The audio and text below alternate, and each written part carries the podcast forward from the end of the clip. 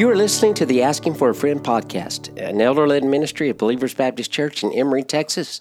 The Asking for a Friend podcast exists as a weekly resource for the edification and knowledge of God's people. My name is Jason Rowland. I'm the senior pastor and one of the elders of Believers Baptist Church, and I'm joined in this podcast by another elder of the church, Philip Castleton. We want to thank you all for listening, whoever you may be and wherever you may be, and may the Lord bless this podcast to you as a means of grace for your spiritual growth. Philip, we are going to look at the question what did Jesus mean by telling us to hate our father and mother? And there's several texts to look at, and so it will be a good learning spiritual growth podcast. And the first text I want to draw our attention to is Luke chapter 14, where Jesus is speaking, and there are crowds that have gathered that um, he speaks to.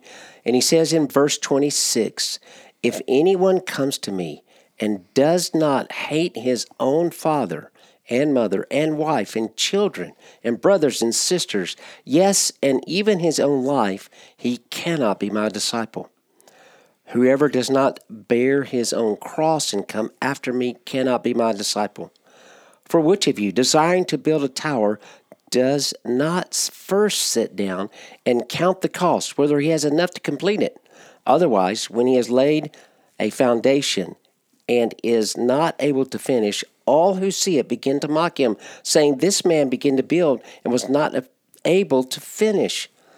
Or what king, going out to encounter another king in war, will not sit down first and deliberate whether he is able with 10,000 to meet him who comes against him with 20,000?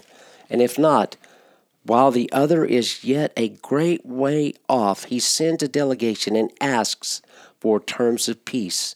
So therefore, any one of you who does not renounce all that he has cannot be my disciple.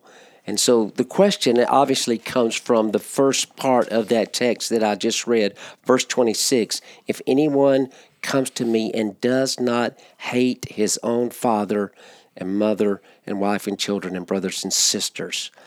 So there's three things that Jesus actually said, and we were talking earlier before we went live with this that John MacArthur points out that the three principal pieces of the lost man's life are mentioned here. That is his people, that his his father, mother, wife, children, brothers and sisters, his person, and even his own life, verse 26. And then in verse 33, so therefore, anyone who does not um, who does not renounce all that he has, his possessions. Yeah. So his people, his person, and his possessions. Which is a comprehensive view or a comprehensive uh, totality of all that the lost man has. Right. Right. Everything he has exists and and and and um, uh, rotates, if you will, on, on, on these things. They, they are focused on, they're founded on those things right. their, uh, their people, their person, their possessions. And Jesus is calling us, people, to renounce these things, to hate them even to the point that we would um, reject those things in our life as far as um, being more important, more significant um, a more of more value than our relationship with Christ. And we're going to clarify some of the ideas of what hate is here and how to think about that. But the point is, if you want to follow Jesus, there is a cost. And this is something that I have uh, tried to make clear in my personal presentation of the gospel for a long time now. Because uh, I will um, lay out the gospel, what the need is, and how that they are separated from God, and then then I'll invite them into that relationship. But I want to. I always say, but I want to tell you, it's going to cost you. Well, that's exactly the, the, the whole discourse here that you're reading.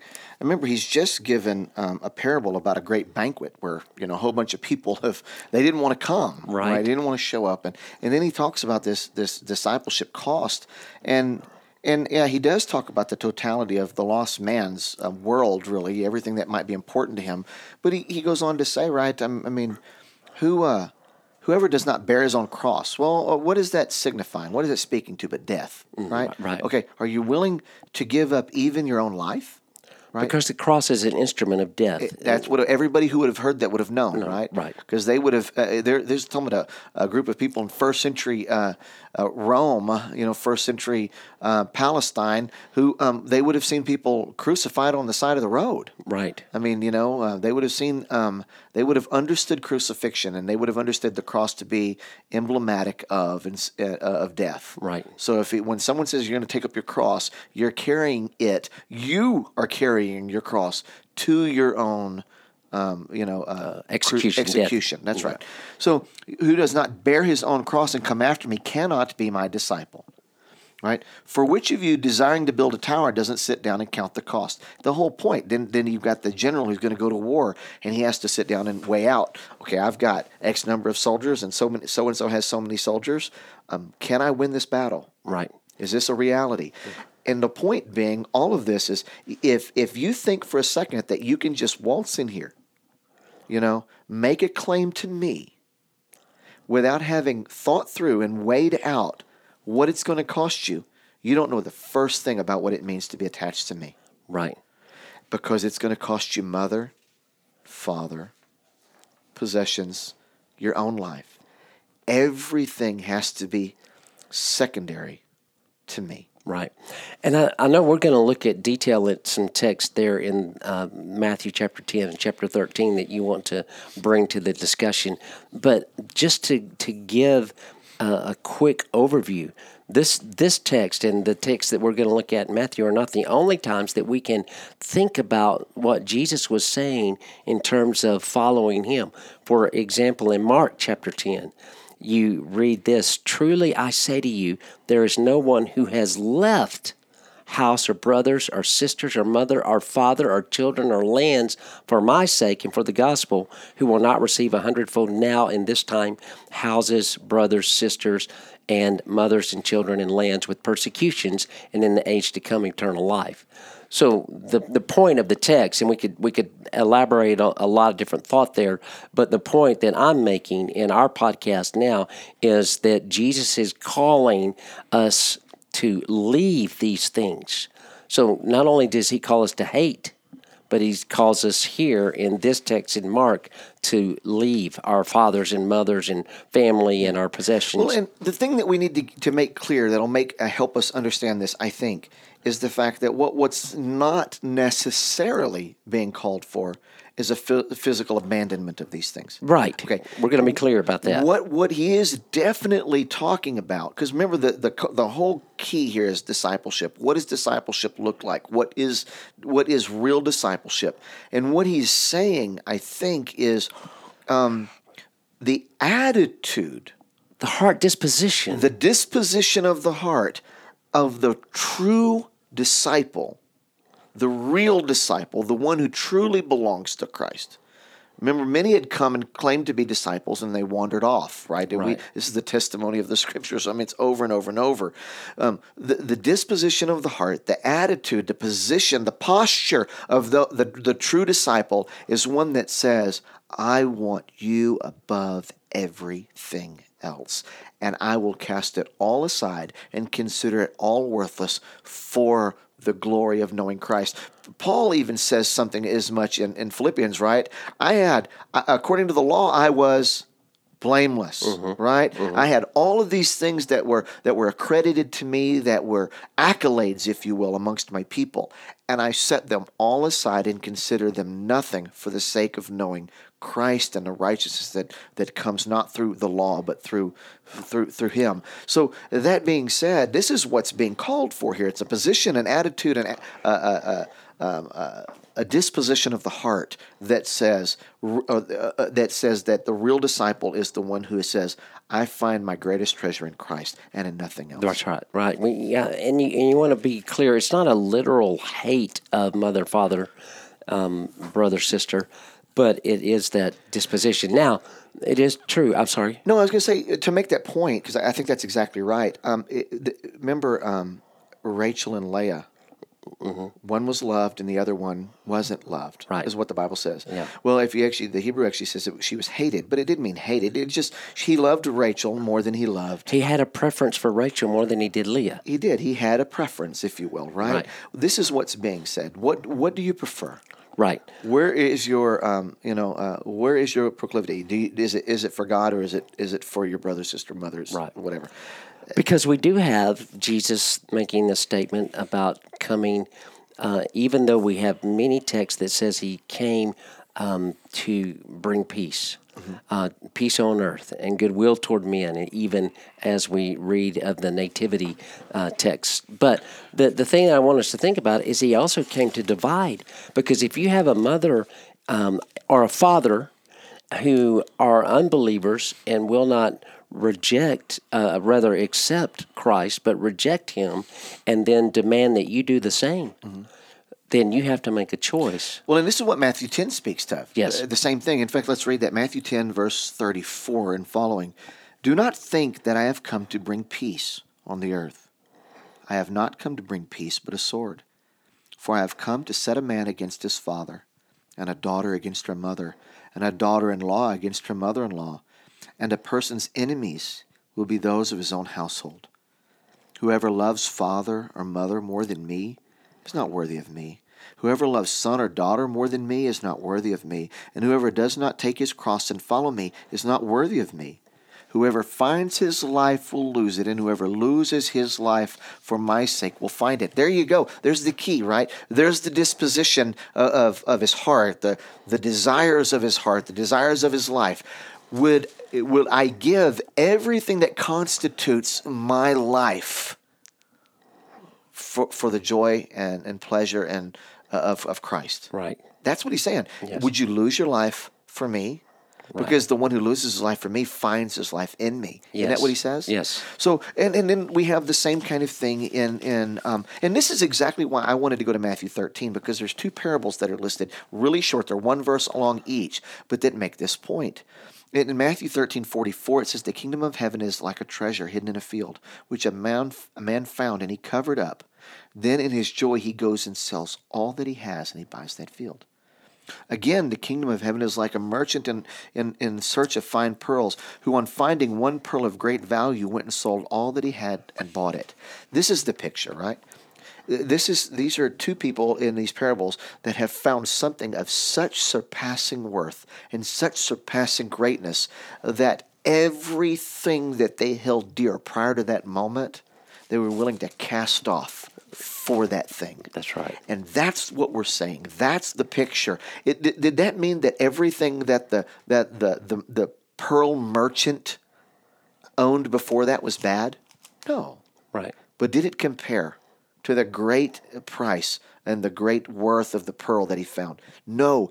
And if and if it took the abandonment and the selling of or the re- rejecting of everything that he held dear before for that he was willing to because he saw its surpassing worth that's the point are you willing to to, to is christ of such a beauty and such value and of such surpassing worth that you say um, if it means that I'm an enemy to my mother or my father or my sister or my brother, if it means that it costs me my life, if it means I give up all my possessions and all my friends, if it means all of these things, he's worth it. Jesus says, if that's not the disposition of your heart, you're not worthy of him. Right. Um, he, I think he uses exaggerated language, uh, giving exaggerated picture almost because of the seriousness of it. Well, he's certainly not doing what modern evangelism today would do, Right. where we try to take every hurdle out of the way. Right. Because modern evangelism does that. They say, let's make it as easy as possible. This is why we get the Jesus loves you and has a wonderful plan for your life um, articulations, right? Um, because we want to make it. Um, uh, uh, as easy as possible, and and that's certainly not what Jesus is doing. Jesus Right. is saying, um, "I'm going to make it very, very clear to you what is expected of, of a disciple, and it's not just um, some kind of uh, physical posture; it's a posture of the heart. And if that if that is not the posture of your heart, it doesn't matter what um, externals you have going for you. You do not belong. And he sa- he puts hurdles in the way, if you will. Yes. Saying, you don't just come. Don't just come. In fact, if we could learn a lot, because in, in Christ's evangelistic work, he always makes it hard.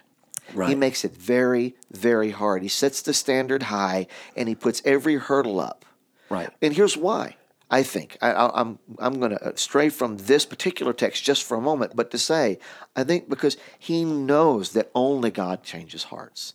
The disposition of man is always right away from God.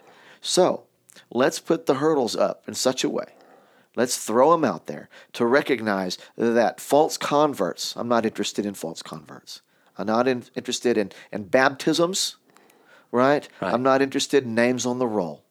I want disciples. Right. And this is what makes disciples. God makes disciples. Right. And He's the one, the only one who can change the heart to such an extent where we would cast off our mother, brother, sister, father, um, all our possessions, and our even our own life. He's the only one who can make that change in a heart. Right. And Jesus knew that.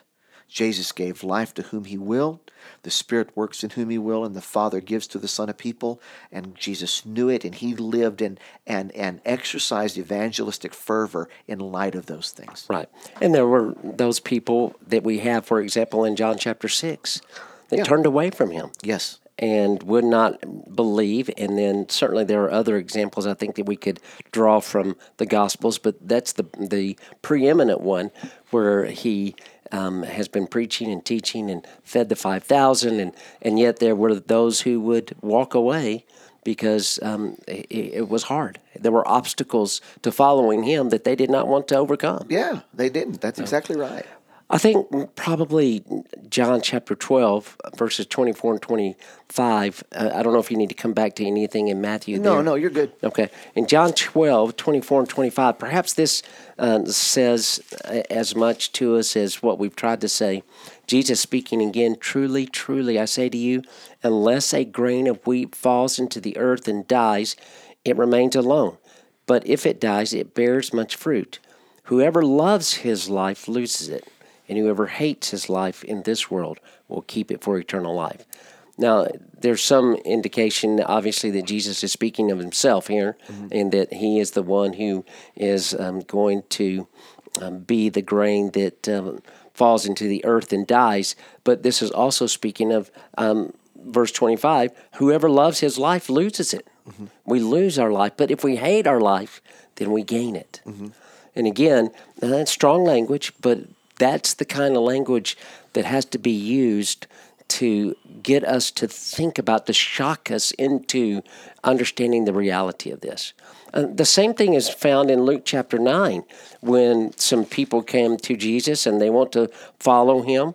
And Jesus makes this statement to one of those who come Yet another said, I will follow you, Lord, but first let me say farewell to those at my home. Jesus said to him, No one who puts his hand to the plow and looks back is fit for the kingdom of God. Yeah. Uh, the idea is no, you, you don't have time. Uh, it is not urgent to go back home and say farewell to your people. In the um, in the context and in the understanding of the New Testament, that that could have been a long term farewell. It, it wouldn't have just been showing up at the house and 15 minutes later you're left with your bags packed. This is a till my father dies kind of uh, farewell. Yeah, yeah. The picture on, in all of those, because there's more uh, Yes. more of those to follow, is that um, in essence they're saying uh, there'll come a time when when you'll be a priority, Lord. But for now, I've got other things. Right. And and uh, let me satisfy those things now, and then one day When it's more convenient. when it's more convenient, I will make you a priority. And and he's saying, um, uh, you have missed the point. right. It, it cannot be that way. Uh, I must be a priority now, or I, it'll never happen. It will not happen. Right. Yeah. So it's important, I think, um, for all of us to recognize the high cost of following Jesus and that it is a counting of the cost for us in our life. And uh, we've said it on many podcasts in the past that the transformation has to be evident in your life. Um, to be a disciple is evident. Uh, there's not a guessing that Philip Castleton is a disciple and a follower of Christ. I hope not. No, that doesn't mean you don't sin. Sure. Uh, It, it means that we can look at the pattern of your life and recognize there's a willingness, there's a desire, there's a, a heart um, inclination to follow Christ. Yeah, and as and as, as some have said, it sometimes it's two steps forward, three steps back, Yeah, right? exactly. And Oh, yes. four steps forward, one step back, and I mean it's certainly not, um, you know, as as fast. The evidence of sanctification in our life it isn't as um, as linear, you know, as as we would like it to be, right? Right. Sometimes it veers all over the place. Yes. but but nevertheless, there should be progression. Right. And there should be a, a, a progression of uh, glory to glory to new heights I'm gaining every day, as the song would say. Right. Um, but um, yes, there will be certainly those moments of, of um, tripping, stumbling, um, not consistent with our walk. Well, hopefully, again, um, this podcast has been helpful. Um, anything else that you could add to what we've said, Philip? I, No, sir. I hope that, that it's been clear, and we pray that, again, this question has been something that will be of spiritual benefit to you. Again, um, we appreciate any ratings or reviews or any likes, any sharing that you would do for the podcast. We always pray and ask that God would use these podcasts for His own glory and to benefit His people. So thank you for listening.